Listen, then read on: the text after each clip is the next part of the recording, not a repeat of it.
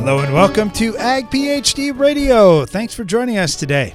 We're Getting a planting and crop progress update, and we would love to hear from you. How are things going in your area? Are guys getting stuff done in the field?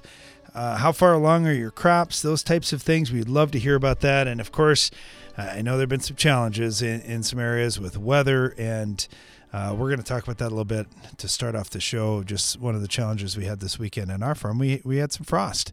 And here we are, it's almost June, and we just had one night that dipped down really low. And uh, I was just chatting with one of our neighbors, and he said, you know, looked at the looked at the uh, thermometer at about midnight and it was 36 degrees already and dropping and i thought uh-oh we're in real trouble it could get cold and stay there for a while and it, it must have stayed there a little bit longer than i thought because it really warmed up in the morning pretty fast by 9 o'clock i think it was almost 50 degrees already so it warmed up very quickly but uh, the problem was it was cold enough in some of those low lying areas that there there's some issues. So I was just out in one of our fields uh, just in the last 20 minutes here and looking at some of that frost damage. We had some corn that was up. Uh, it was just about two collar corn, and some of the plants, everything that's above ground is going to be gone. Some plants are just fine.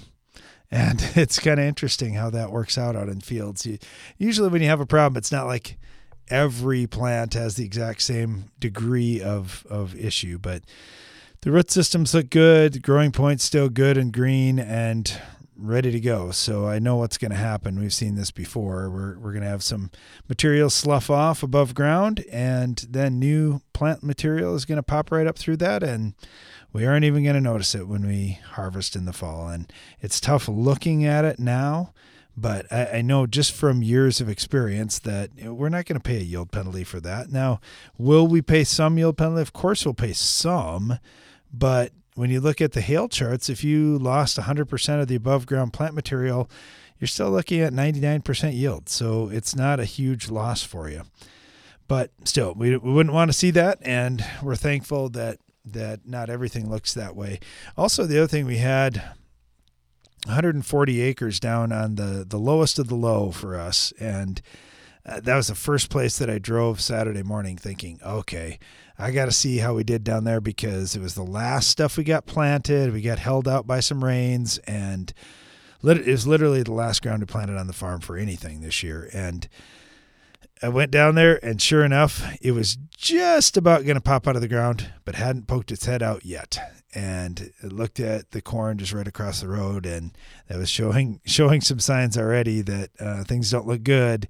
So I felt pretty lucky in that case that even though I was kind of complaining, man, I wish we would have got that field planted. Man, we could have been out there earlier if we would have chose that field instead of a different one and done them in a different order. We would have had it all done, but it, it turned out to work in in our favor that we didn't get that done. Uh, looking at soybeans, so we had some soybeans just a half a mile away. Actually, closer than that. We had uh, corn that got frosted off, and a hundred yards away, we had some beans. Uh, and we had some that hadn't popped out of the ground, and of course they were safe. And then we had some that, that were up and already in the unifoliate stage. They look fantastic. I mean, there's a stray plant here or there that maybe it wasn't even the frost, but they, they look like maybe one leaf isn't perfect or something. But 99% of the field looks absolutely perfect. And I was thinking about this, and I was talking to a couple of our folks that work in our Ag PhD group and said, you know, a lot of soybeans are getting planted first now. And take a look at what frost did to the corn and what frost did to the soybeans at similar growth stages. And you can kind of see why some guys are like, you know, it, it does have to get a little bit colder before it really hurts the beans than it does the corn. And we were the proof of that. Our weather station on the farms, you may be wondering, well, how cold is cold? Our weather station said we only got to 31. I don't know. That's not down on the very lowest ground we have. So perhaps it was a little bit colder down on that river bottom, but it wasn't as cold as it could have been, but it was still enough. And so it's just important just to be out there scouting fields. So I was talking to um, uh, another farmer this morning that said he was he was actually just going to plant some soybeans today, and we got talking about that. And I asked how planting was coming. He goes, "Well, I had before today all my soybeans in the ground, and I just decided to switch a cornfield over to soybeans." But he said, I planted all soybeans first this year before I ever started planting corn. And he said, I got to this field that was going to be corn and was going to be corn on corn, actually. And he said, unfortunately, they had had some wind damage last year and they had some eardrop and stuff they couldn't get with the combine. He said the volunteer corn was just a little too challenging for him. And he, he thought maybe it would be up and sprouted if he just waited a little bit and planted that field last. But by the time he got there, he's like, you know what? There's a lot more corn that's going to come. I'm just going to go soybeans so I can try and control those things earlier. And speaking about weeds, uh, I'd make this comment too in regards to the frost damage that we had. Uh, there were dandelions and kochia out in the strip till field that I was in, and they did great. They survived the frost just perfectly, of course. And you know, you think about weed control, a lot of times after you get a frost like that, you say, give it a few days before you go back out there, let things recover a little bit. And in this case, I'd say that's great advice. So we're only getting into the 60s for a few days, but then we're going to be up in the 70s and 80s coming up later in the week. So it, it sure looks like you should have some good plant regrowth by that time, and your plants will be able to take in that herbicide. And here's the challenge you get out there and you spray on leaves that aren't taking in product. Well, you're just not going to be successful with your spray operation. You just don't want to have to do it twice. You don't want to spend the money to do it twice. But in many cases, more importantly, you don't want to spend the time to do it twice. So that's something to watch for too if you've got some spraying to get done.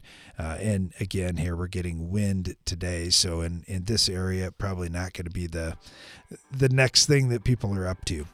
But what are you going to be up to? And that's the purpose of our show today. We'd like to get a planting and crop progress update. If you've learned some lessons already this spring, you say, ah, I, I figured out something that really worked well, or I figured out something that didn't work so well, and I'm not going to do it again. We'd love to hear about that too. Our phone lines are open at 844 44 AG PhD, and you can always email us radio at agphd.com. We'll be right back.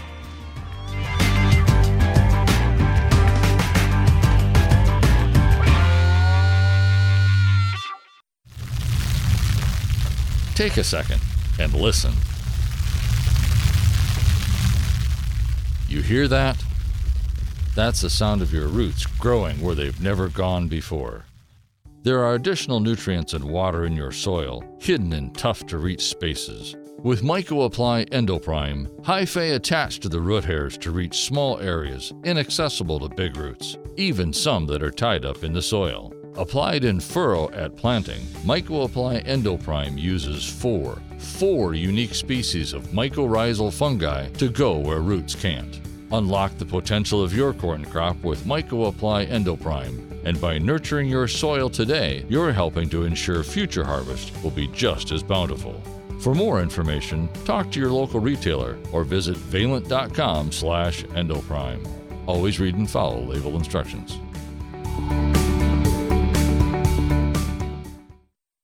Hi, I'm Greg Sauter with 360 Yield Center. It's painful to pay high prices for nitrogen. Even more painful to know that a chunk of the N will not be there when the plant needs it. The solution is 360 Y Drop. With 360 Y Drop, you apply right before the plant's rapid uptake cycle. You can adjust your rate, resupply lost nitrogen, or cut the rate if conditions are right. Learn more at 360yieldcenter.com. It takes balance to be successful in farming because what you get out of it depends on what you put in and Corteva Agriscience gets that. Introducing Utrisha N Nutrient Efficiency Optimizer, a biological product that naturally captures nitrogen from the air. It's a sustainable way to add balance to your traditional nitrogen methods and maximize your yield potential.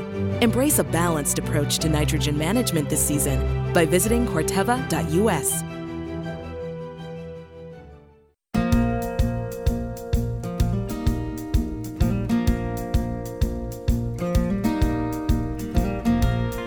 Welcome back. You're listening to Ag PhD Radio. We're broadcasting from the Morton studio today, and our topic well, we're getting a planting and crop progress update. We would love to include yours and hear how things are going in your area. If you'd like to give us a call, our phone lines are open at 844 44 AG PhD. You can always email us as well, radio at agphd.com, or occasionally the third option that we don't normally throw out as an option, but it is an option. You could call. You'll catch our call screener, who is my sister Janelle, and Janelle will put your question up for us. Even if you don't want to talk about it, just say, "Hey, ask your brother this," or "Tell your brother this." She'll generally do that as well. Uh, so again, 844 44 AG PhD if you'd like to be part of the show. Uh, start off down in Iowa. We've got Chris on with us right now. And a lot of times, us farmers over in South Dakota say, man, those guys in Iowa got done way ahead of us. But I don't know if that's going to be the case this year. How are you doing, Chris? Oh, not too bad. How's it going with you? Pretty good. We've got everything in the ground. I was mentioning a little earlier, we got a little bit of frost damage on it over the weekend, but overall things look pretty good. How about in your area? Uh, yeah, I mean, there's uh, still some planting going on. Uh, we stayed pretty cool early. We finished up last week uh, before that last rain hit. Today we're trying to help a neighbor get done before it rains again tomorrow. Sure, sure. Yeah, that's that's awesome. I love that about rural America. We a lot of times get to, hey, somebody else needs some help. Let's go help those guys out and and uh, help them get their harvest done or get their planting done as well. Uh, one of the questions that uh, I've got a, a guy out on the East Coast that said, "Hey, can you ask this during your show? Do you feel there are more corn acres or more soybean acres in your area compared to normal? What what did guys actually get put in the ground?" Uh, I would say it's about the same, uh, but it's become more common uh, in recent years that people have started doing uh, their beans more ahead of their corn just because they emerge slower and they feel like they can get started quicker. So I feel like we see a lot more of that. I don't think the overall amount of either one has changed, but I think people uh, are more likely to get their beans in at least a little bit of them first. But I would say almost all the corn is planted around here and people are kind of finishing up on beans now. Okay, yeah, it does kind of throw things off when when people like looking and saying, "Wait a minute." They're planting beans already, and it's it's still April, but that's getting to be pretty common up in our area too. Yeah, yeah. It's like I said, it's been a practice that we've seen a lot more of. Like they'll start like mid-April planting beans, like you said, just kind of weird, just because you're not used to it. All right, so crop that's popping up out of the ground. How do things look? Uh, the corn that we got in early, um, before we kept getting rained out all the time, it looks really good. Uh, and it really, uh, we, we finally got into some like 90 degree days for about three or four days, and that really helped it take off. So, I mean, um, everything that we got in first is looking great, and even the stuff after that is coming along now. But it, it's, I think it's going to be good overall. All right, how about the beans then? Because uh, for the guys who say, no, no, no, we plant corn first and then we'll plant beans later on, uh, what do your early planted beans look like?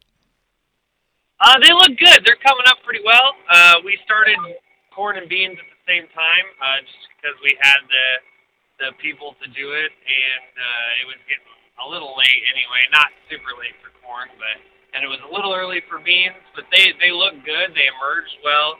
Um, I mean, the rain helps for sure.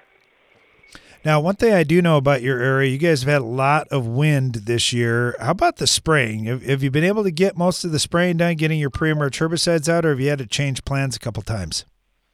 Oh no, we we kept our plans for the most part. Some of the cover uh, crops didn't get terminated as early as we like, uh, but it wasn't so much of the wind. Uh, it was more the cool temperatures that we couldn't get in as early as we wanted to. Um, and yeah, I mean it is really windy here, but like we, it, it's always kind of windy here, which is why they're always putting up new windmills and stuff. So I mean that's something you kind of learn to work around. You just do a little more early in the morning and later at night. Sure, sure. Yeah, you're right. When you see the windmills, that's a pretty good sign that uh, you're kind of living in a wind tunnel here, and uh, you're to have to put up with that from time to time. You're right, though. We can we can vary when we're putting stuff out, and I know for us, we're doing more spraying now late March, and there's even some guys that that we hear about just let's try and get a bunch of stuff out in the fall with some of the products that will last, and then if we can get back in the spring to add to it a little bit, they will. Otherwise they, they just let her ride. Well, I can I can hear you're busy. I'm glad you're helping out your neighbor too, and glad the crop sounds sounds to be uh, getting off to a really good start. Chris, thank you so much. Really appreciate the update. Yeah, no problem. Thank you. Let's head over to Missouri. Got Gabe on with us right now. Gabe, how are things down there? Well, we finally got a rain after about oh for two weeks or better, and we were needing one. Yeah, that's it seems early, doesn't it? That man, we're already in, in trouble in May, but uh, but here we go. Uh, what what are things like out there? What does the crop look like? Is your crop getting off to a good start otherwise? Oh yeah, pretty good. We've got you know we had some March twenty first corn, and that's you know it's thigh high. It's fairly tall, I guess. But then we had some we just planted uh, ten days ago or less, and it's just coming up. I'm sitting in the field looking at it, and uh, we've got beans planted, and you know, it was a late start for the most part, but it, we had a good two and a half week run, and and we we were fortunate for the rain. All right, now you mentioned corn and beans, and uh, I'm required on this show to ask the question: What's your area look like? Is there more corn than normal, more beans than normal? Is it about the same as you would have expected? I would say, I would say there was a lot. There was maybe a little more corn for sure, and there was a lot of corn planted first week of May. A lot of people held out and planted that corn.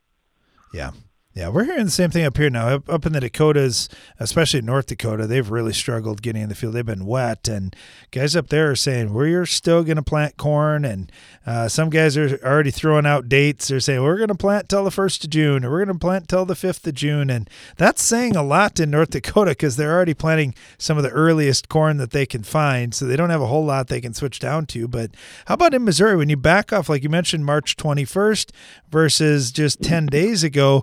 Are you planting a lot different maturity, or you can plant anything still, it's still going to make it?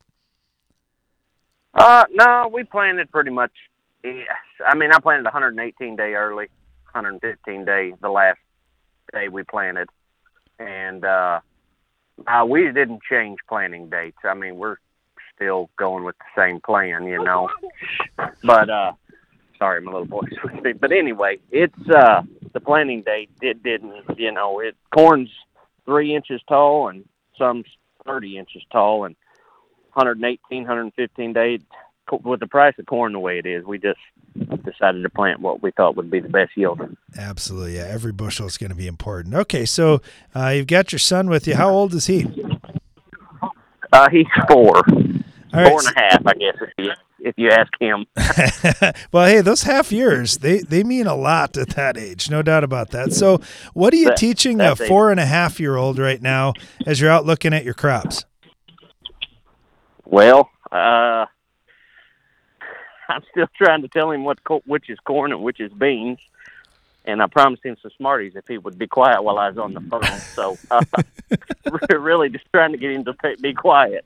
uh, know, and, and, to be honest with you, I'm surprised he's listening as well as he has. Yeah, yeah. Well, there's there's a lot of stuff that's out there that you have to make sure you tell your dad about because he might not see it or might not know it, and there's certainly a lot of why questions. I would guess at that age. Oh, for sure, for sure. Uh, there's a plane flying Rio on some corn, and he's he's curious about that. Oh yeah, that's that's awesome. Well, Gabe, uh, thank you so much for being out. I really appreciate the update, and and yeah, tell your son he can have the Smarties. I think that I think you did well. I appreciate it. All right, thanks. Yeah, it's fun. It's fun having kids around and just seeing the excitement and just seeing what they're interested in and what they pick up on. Because sometimes I, I, know for myself, I've looked at crops so many times that I'm looking for different things, and for for you know a young person to say, "Hey, what's going on over here?" and to ask those questions, it, it gets you to look at it with new eyes, and and that's that's really fun.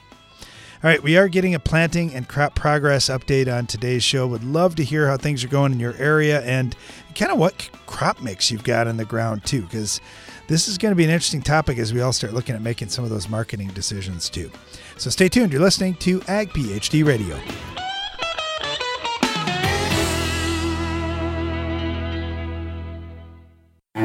What does it really mean to provide the best crop nutrition? With AgroLiquid, it means getting a one-of-a-kind approach, one that caters to your specific agronomic needs. You're getting experts who will work with you to create a program unique to your operation, all while accounting for the quality of your soil and the products you're already using.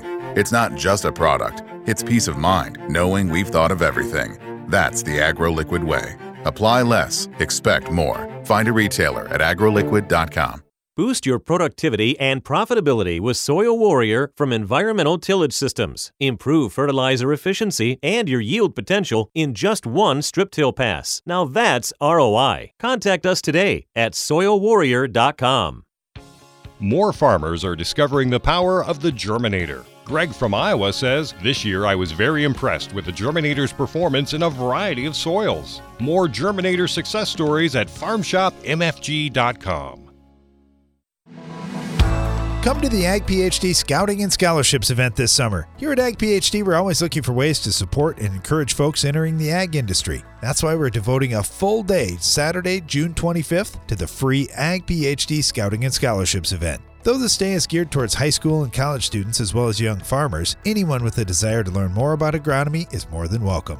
Our hands on sessions in the field will include a comprehensive guide to scouting, ways to improve soil and crop health, the role of natural microbes in farming, and how to best collect and manage on farm data. Plus, we're giving away tens of thousands of dollars in scholarships to eligible attendees. So, whether you're a college student or just want some good agronomy information, this is one event you won't want to miss. It's the Ag PhD Scouting and Scholarships Day, Saturday, June 25th on the Hefty Farm near Baltic, South Dakota. Learn more and register at agphd.com.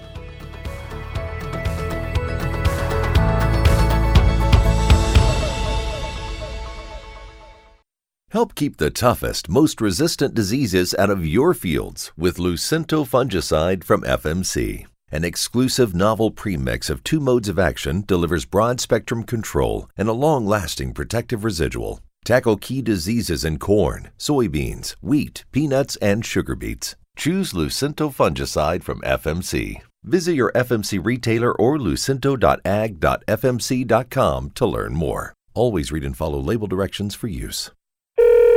Warehouse, what can we do for you? Yeah, I'm looking for some nitrogen. All right, we're running low and it's awful pricey, but uh, let me check. Hold. The answer to low supply and high prices for nitrogen is Envita, a microbe with systemic nitrogen fixation. Envita works throughout the foliage and roots, providing a right place, right time source of nitrogen to maximize yield in corn, wheat, and soybeans. Yeah, we're all out, but. You know what? I'll take some of that Envita. That's what I was going to recommend. Book your Envita while supplies last.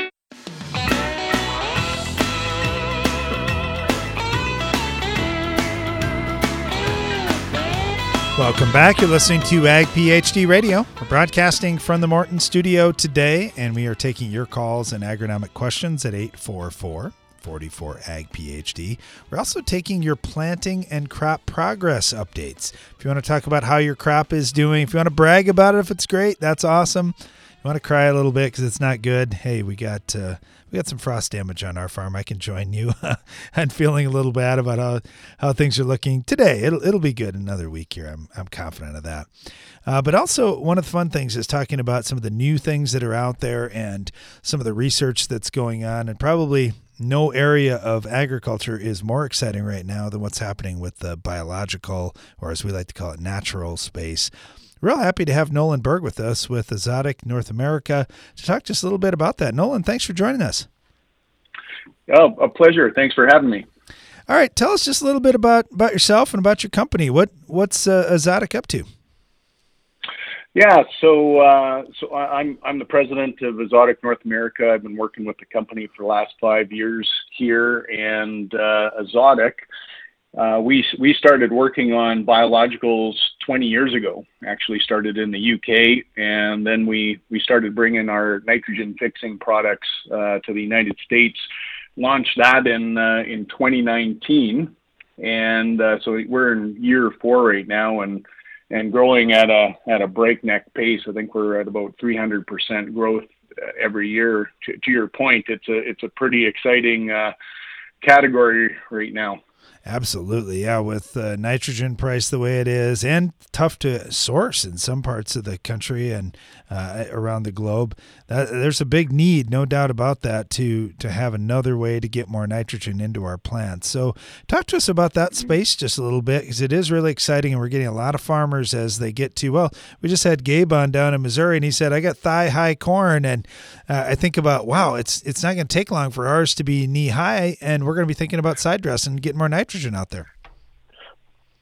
Exactly. It's uh, well, the, the beauty of uh, products like Envita uh, that do uh, systemic nitrogen fixation is once you get once you get this nitrogen fixing uh, microbe in your crop, it basically bridges the gap between what your crop needs and what it's getting out of out of nitrogen because you know you can be in a situation where you have plenty of nitrogen sitting in the soil but like as I've been listening to the program you got you know different people in different conditions and if your crop isn't in a in a good state to pull that nitrogen out of the soil, even if it has plenty, um, you know, you're not maxing out that that growth, that yield potential at those critical uh, growth stages. So you get this microbe like Envita in there. It's working from the inside out, within the leaves, within the roots, and it's bridging that gap. So whatever that crop needs, uh, like Envita won't replace uh, all your nitrogen, but it's going to top up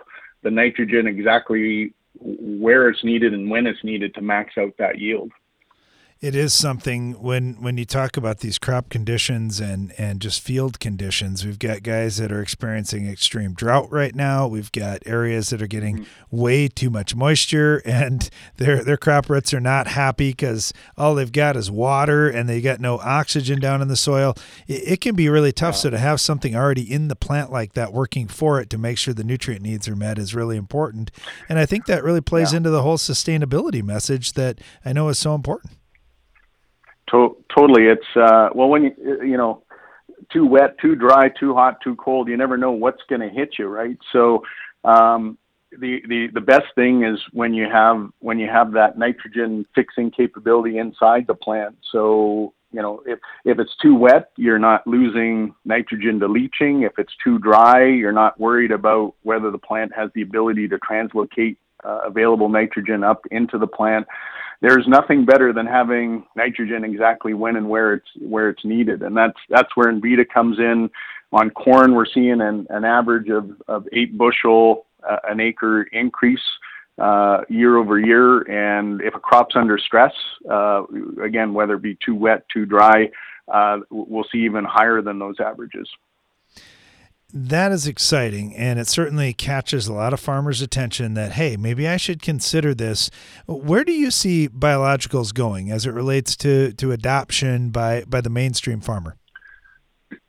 No it's, it's a great question because you know it wasn't so long ago biologicals were you know just things that were talked about on the sidelines and you know just something brand new and but certainly not mainstream ag. But i would say over the last two years uh, this this niche discussion is becoming uh, mainstream. Um, you you know, you start combining, you know, the macro trends that are around us, where, uh, you know, we got we got commodity prices uh, finally starting to get to where we we want them. At the same time, we got fertilizer prices where we don't want them um, going going high as well. And then that's you know that's if you can find the nitrogen. You got you got uh, all the geopolitical instability going on around the world and making people wonder about you know uh, supply of uh, and, and, demand of, of, fertilizers and so on. So anything like this that that puts the power and the control in a farmer's hand to take a you know better control of their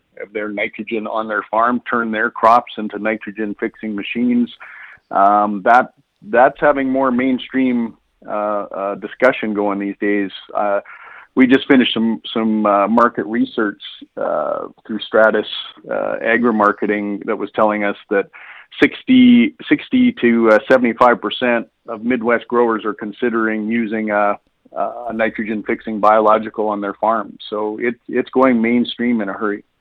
Wow, that's yeah, that's a big number. And you think about products like Envita that have been out there for a while, and certainly from a company like Azotic that's been in this game for 20 years or more. Uh, a lot of development, a lot of research and trial work has gone into this. Where do you see that pipeline now, Nolan? We're we're excited, and this might be the point of entry for a lot of farmers. Of hey, if I can get some help on the nitrogen piece, that really pays off for me on my farm. What are going to be some of the next things that are coming that we should be looking forward to?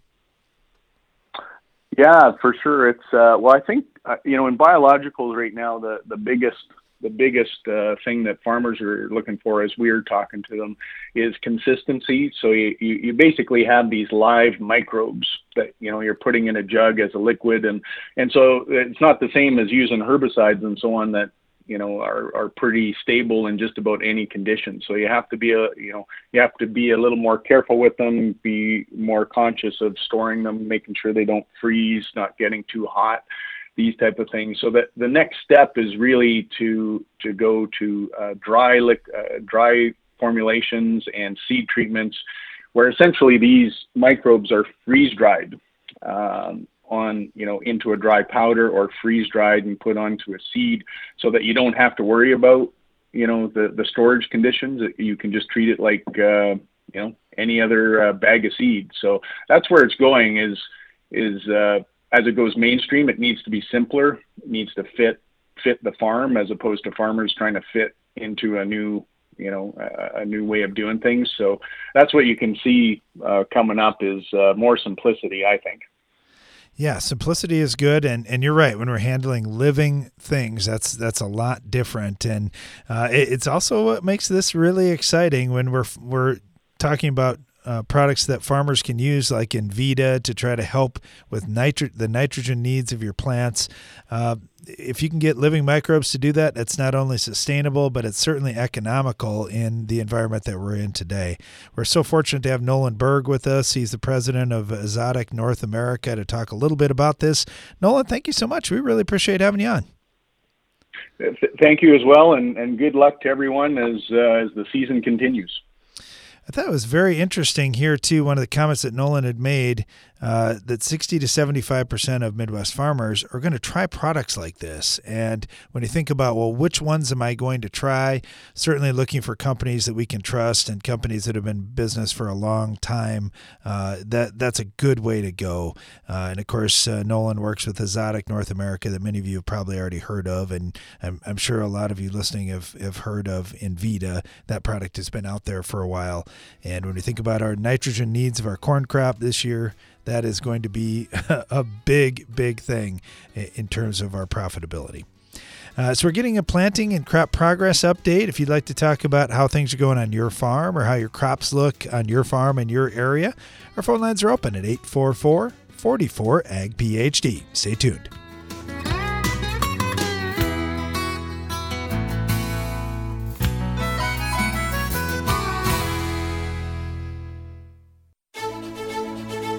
What's new from Nufarm?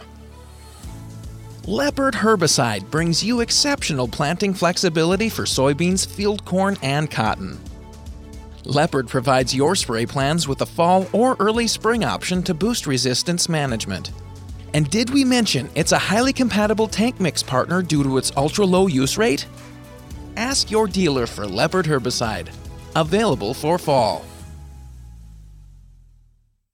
Weather or not, relentless control is what you get with Anthem Max Herbicide from FMC. Protect your season from tough broadleaf weeds and grasses with dual modes of action and overlapping residuals that also minimize resistance. With an easy to tank mix formulation and wide application window, Anthem Max Herbicide is ready when you are. Visit your FMC retailer or ag.fmc.com to learn more. Always read and follow all label directions. Be sure to attend the 2022 Ag PhD Field Day. I'm Darren Hefty. The Ag PhD Field Day isn't until the last Thursday in July, but we invite you to mark your calendars today for our biggest event ever. Each summer on the last Thursday in July, we invite you to attend the Ag PhD Field Day. The reason we invite farmers from across the country and around the world to our farm each summer is to say thank you.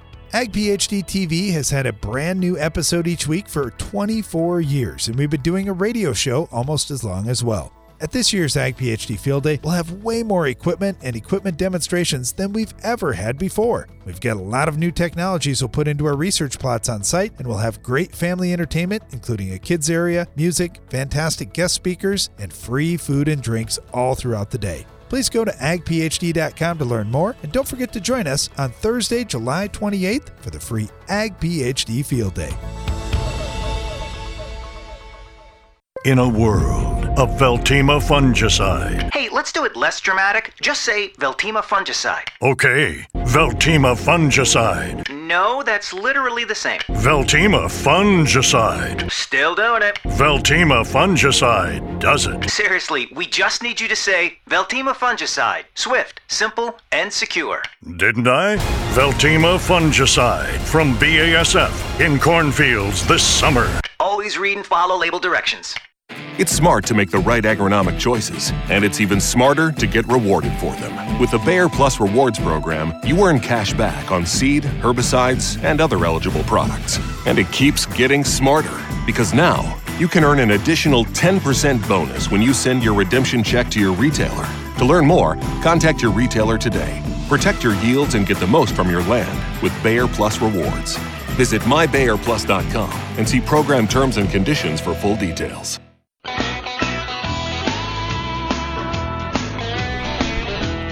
You're listening to Ag PhD Radio, broadcasting from the Morton studio. Today, we're getting a planting and crop progress update, and our phone lines are open at 844 44 Ag PhD. And I don't know if Scott was listening earlier when I was whining and complaining that we got just a little bit of frost here, but uh, Scott uh, up in Montana is on next. Scott, I, am sorry if I offended anybody that I was saying 31 degrees was just too cold here. I'm sure in Montana you've had much colder. Well, I wasn't listening earlier, Darren, but uh, we we had a frost too. We actually got down to 24 degrees yesterday Ooh. morning, and uh, we, we noticed some yellowing in the crops a little bit. It certainly certainly didn't help anything, but hopefully they'll turn around and come out of it. You know, when you think about that, um, which crops took it the worst? Did everything take it hard, or are there some that just kept plowing right through it? Um, I could see it in our alfalfa. Uh, I noticed it in our lentils a little bit. The peas didn't seem to bother them. Uh, the winter wheat sure turned yellow. Um, and of course, it's starting to get to that joint where the joint's coming out of the ground. So hopefully, it's okay. That that could be a concern because we were very close to, you know, that to that stage in the wheat. Yes. So that that could be a concern. Well, the guys down in Kentucky, I think it was last year, had that similar thing that they just got at that sensitive time, and boom, they got a little nip of frost, and and it it hurt them. So I know what you mean. There's there's a, a point in time where it, it wouldn't have been so bad if it was a week sooner, but ho- hopefully you weren't quite there yet. I hope so. I, that's kind of we the neighbors have been talking about it today. We were wondering what's going on, and I'm pretty sure the frost did some yellowing, but hopefully it'll come out of it. Yep. How about your moisture situation? Are you guys catching any rains? We're catching a little bit. We had a couple blizzards in April that uh, blew a lot of snow. We had snow, and I think you know we got an inch of moisture out of those couple blizzards. And then we had a inch of rain here two weeks ago, and that's about all the moisture we've had. But really, we're pretty happy to even have that because last year we didn't hardly get anything. So we, we're we're growing some stuff. It's kind of green looking.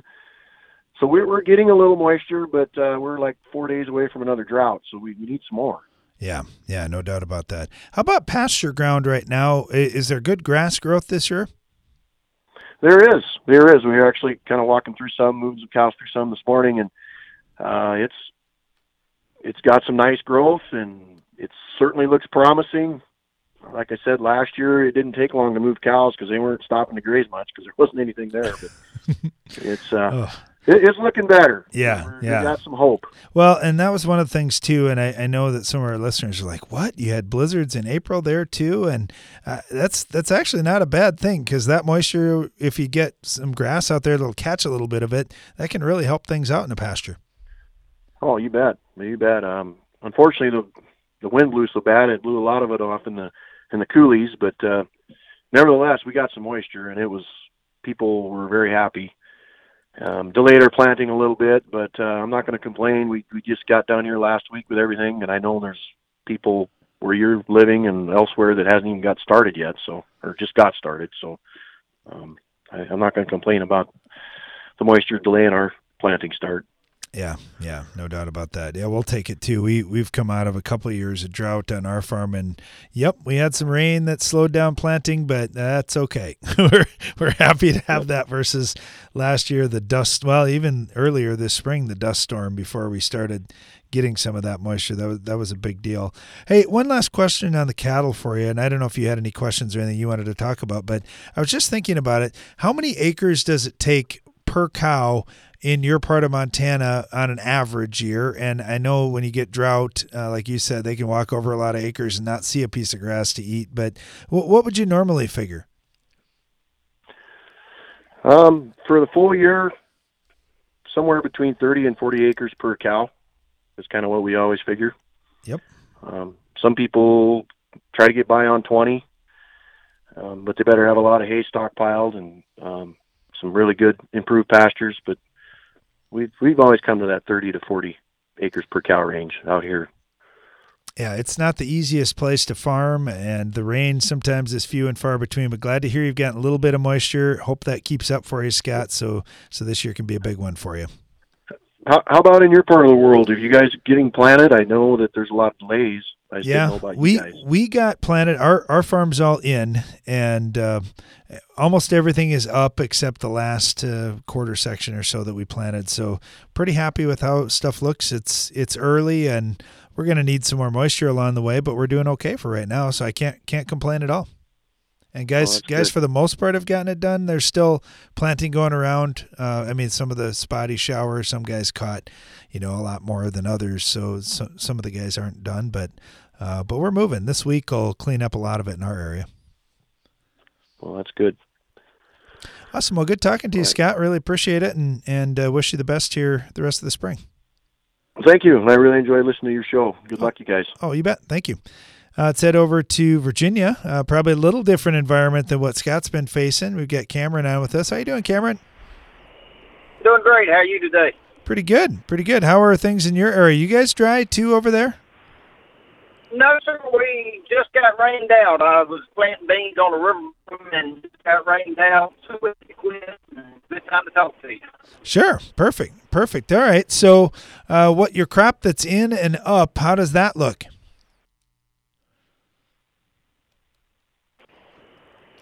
Oh, sorry, Cameron. I think we cut out there for a second. Your crop that uh, that's been in the ground for a while. How's that looking?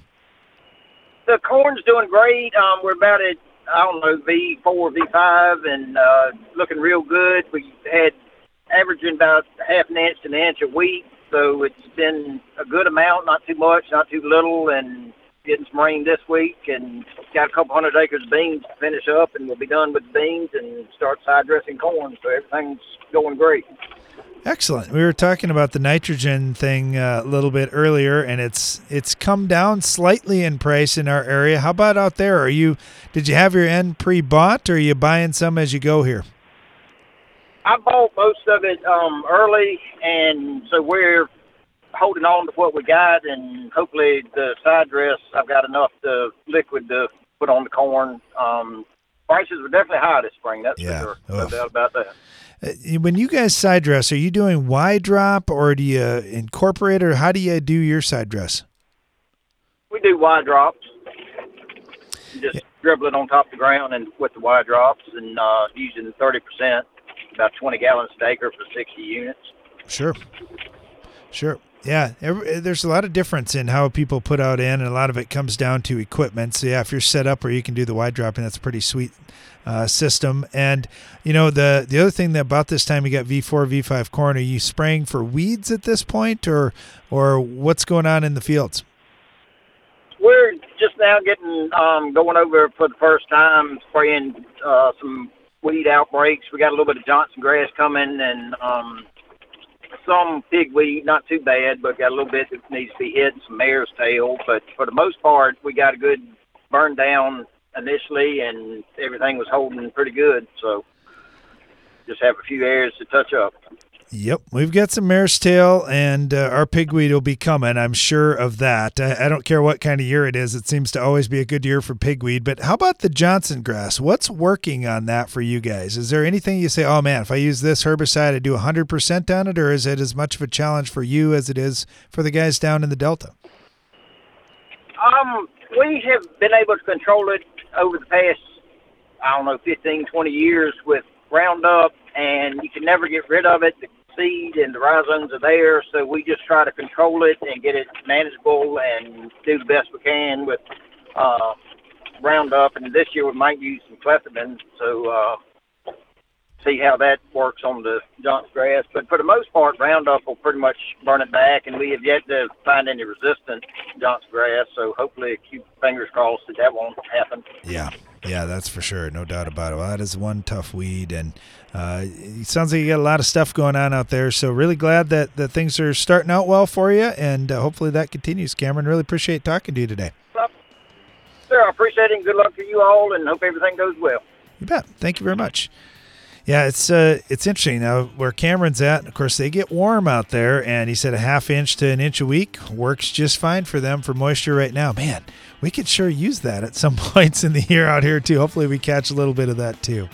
Uh, we'll continue to get planting and crop progress updates, and also dig into the Ag PhD mailbag coming up next.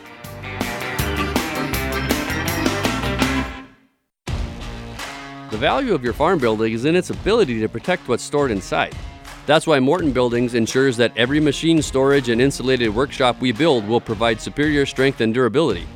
As a 100% employee owned company, we're all committed to being the industry leader with a focus on innovation, service, quality, and most importantly, customer satisfaction. To get started on your next project, please visit mortonbuildings.com.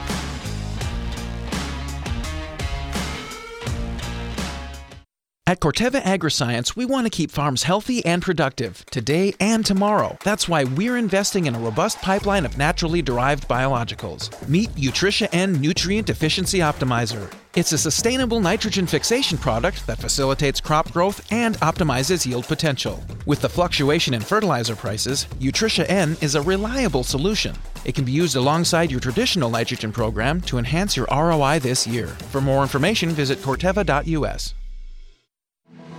At Ag PhD, we want to support anyone with a desire to learn more about agronomy. That's why we're devoting a full day, Saturday, June 25th, to the free Ag PhD Scouting and Scholarships event. In-field sessions include a comprehensive guide to scouting, ways to improve soil and crop health, and how to best collect and manage on farm data. Plus, we're giving away tens of thousands of dollars in scholarships to eligible attendees, so this is one event that you won't want to miss. Learn more and register for the Ag PhD Scouting and Scholarships event at agphd.com. Each year brings new and unique challenges to farming, and your operation needs to constantly adapt to meet them. That's why at Ag Biome, we're working every day to bring you new and better solutions, microbial based solutions that protect your crop and help it reach its full potential. To learn more about how we're doing it, visit agbiome.com. That's A G B I O M E.com. Ag Biome, feeding the world responsibly, partnering with microbes for human benefit. This is Stormy Fields with your weather forecast. Today calls for a high of 68 degrees with sunny skies and not a cloud in sight. Planting windows can close fast, so when you need both speed and accuracy, choose John Deere. Our Exact Emerge planters and precision ag technologies give you precise seed placement for uniform emergence and the efficiency you need to gain ground. See what you have to gain at johndeere.com/gain ground. If you've ever wondered how the Farmall got its name, here's an abbreviated list of the jobs the Case IH Farmall can do. Baling, cutting hay, feeding, hauling, loading, pulling, raking, cleaning barn, mixing feed, fertilizing, mowing, chopping, seeding, clearing, irrigating, furrowing, cultivating, hitching, digging, emergency tow, harrowing, hoisting, leading parades, excavating, grading. Let's make it simple. This tractor does it all. So no matter what you're doing, Can Do comes in red. Farmall. Learn more at caseih.com slash farmall.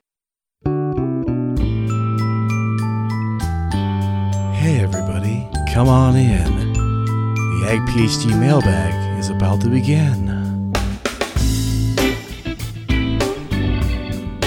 Welcome back. You're listening to Ag PhD Radio. Oh man, it is it is a fun time. We've got some crop out of the ground and and things are starting to happen in the fields and you know when that happens uh, there's there's just so many things that, that we're looking at. So scouting insects in alfalfa, I think every alfalfa producer that I've talked to has said, you know what, I'm going to have to spray for alfalfa weevil larvae. That's been a challenge. Uh, when we look at corn, I know there's been a lot of concern about rootworms. Everybody's kind of just waiting to see, well, when are the rootworms going to start hatching? And that's going to be coming up pretty soon here. And at that point, We'll do some rootworm digs and see what's going on. We've got all the the different leaf stages that you're seeing above ground, and trying to get herbicides applied and fungicides and all these things to protect that crop. Uh, it's just for me, it's it's just an exciting time of year. And there's also a lot of questions that happen to come up, and so we'll dive into the Ag PhD mailbag here. Uh, I get this one from JD, uh, who says. Do the Estes XRP2 concaves live up to all the advertised claims?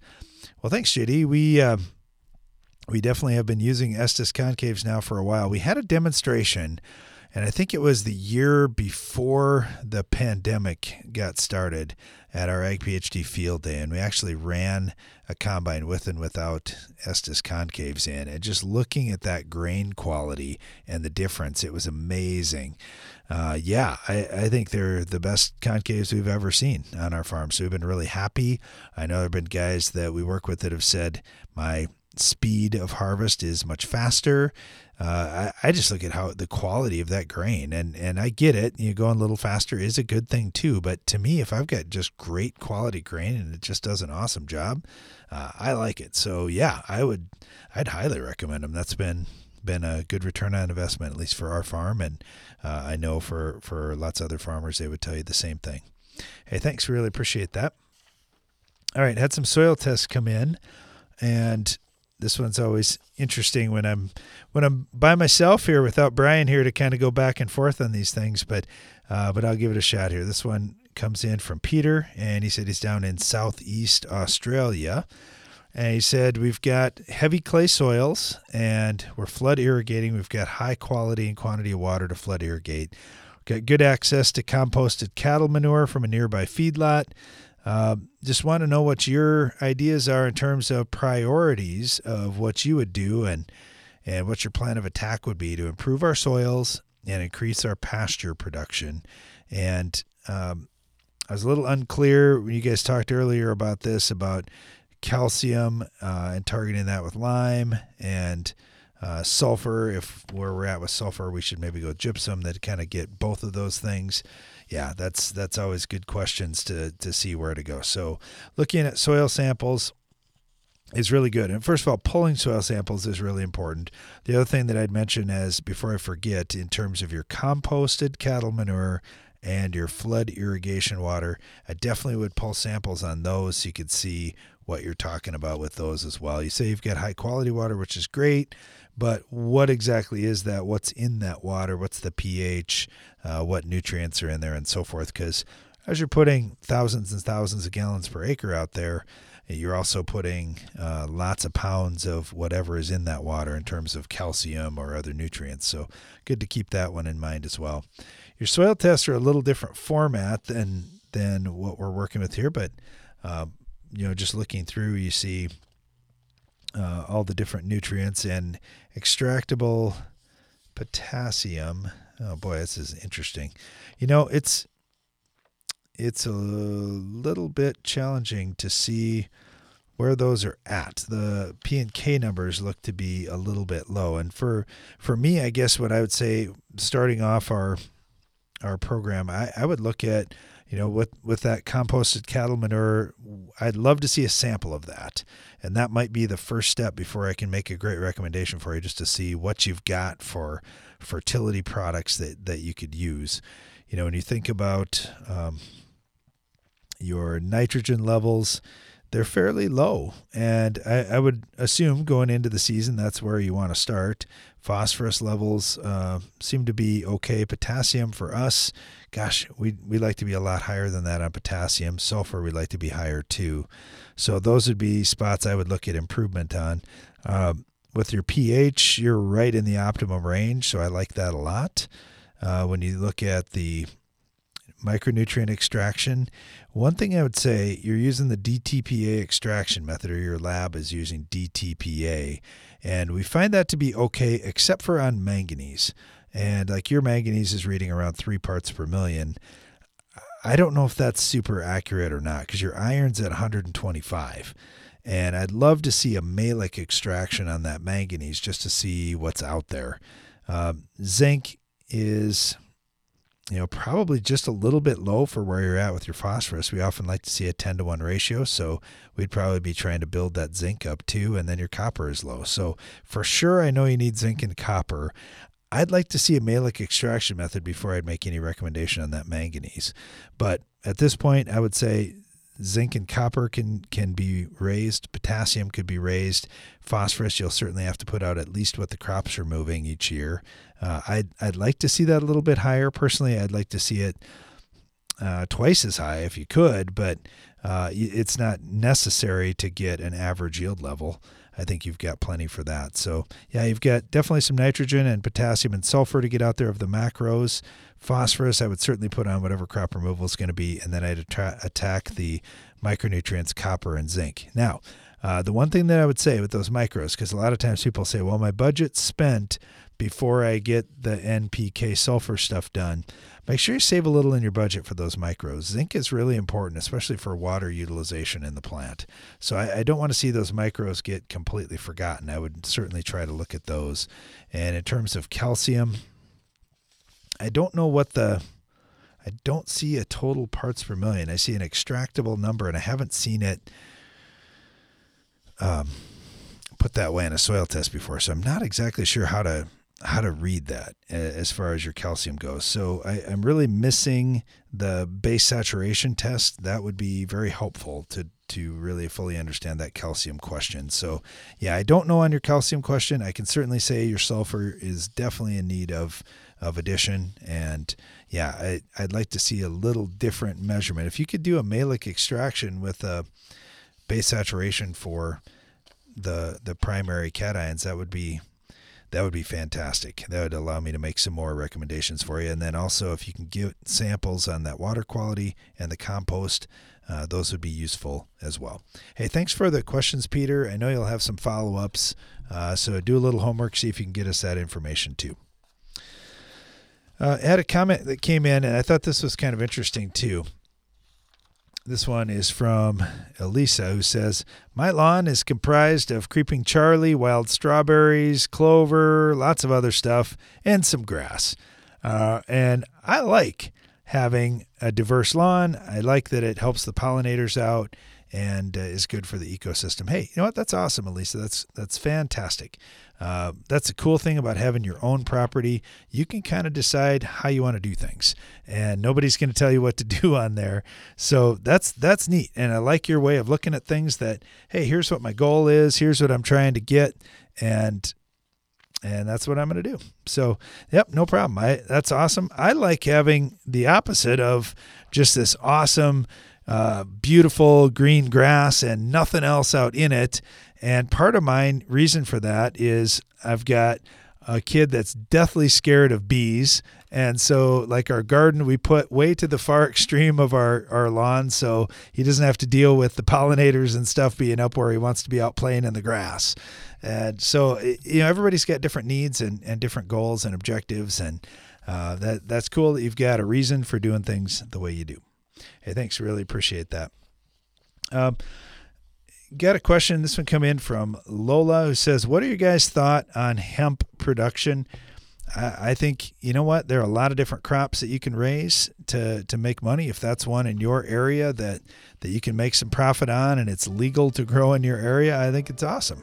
I love growing different crops, and don't know enough about that one as as we have not grown that one on our farm before, but. Um, yeah, there's certainly a lot of folks out there looking for ways to maximize production on each crop.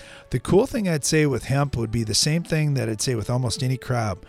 Good soil fertility can really help you out. So if you're growing it in soil, uh, I, think a lot of the lessons that we talk about in terms of uh, balancing your soil out and getting nutrients all in good supply really play into raising good production on hemp or any other crop.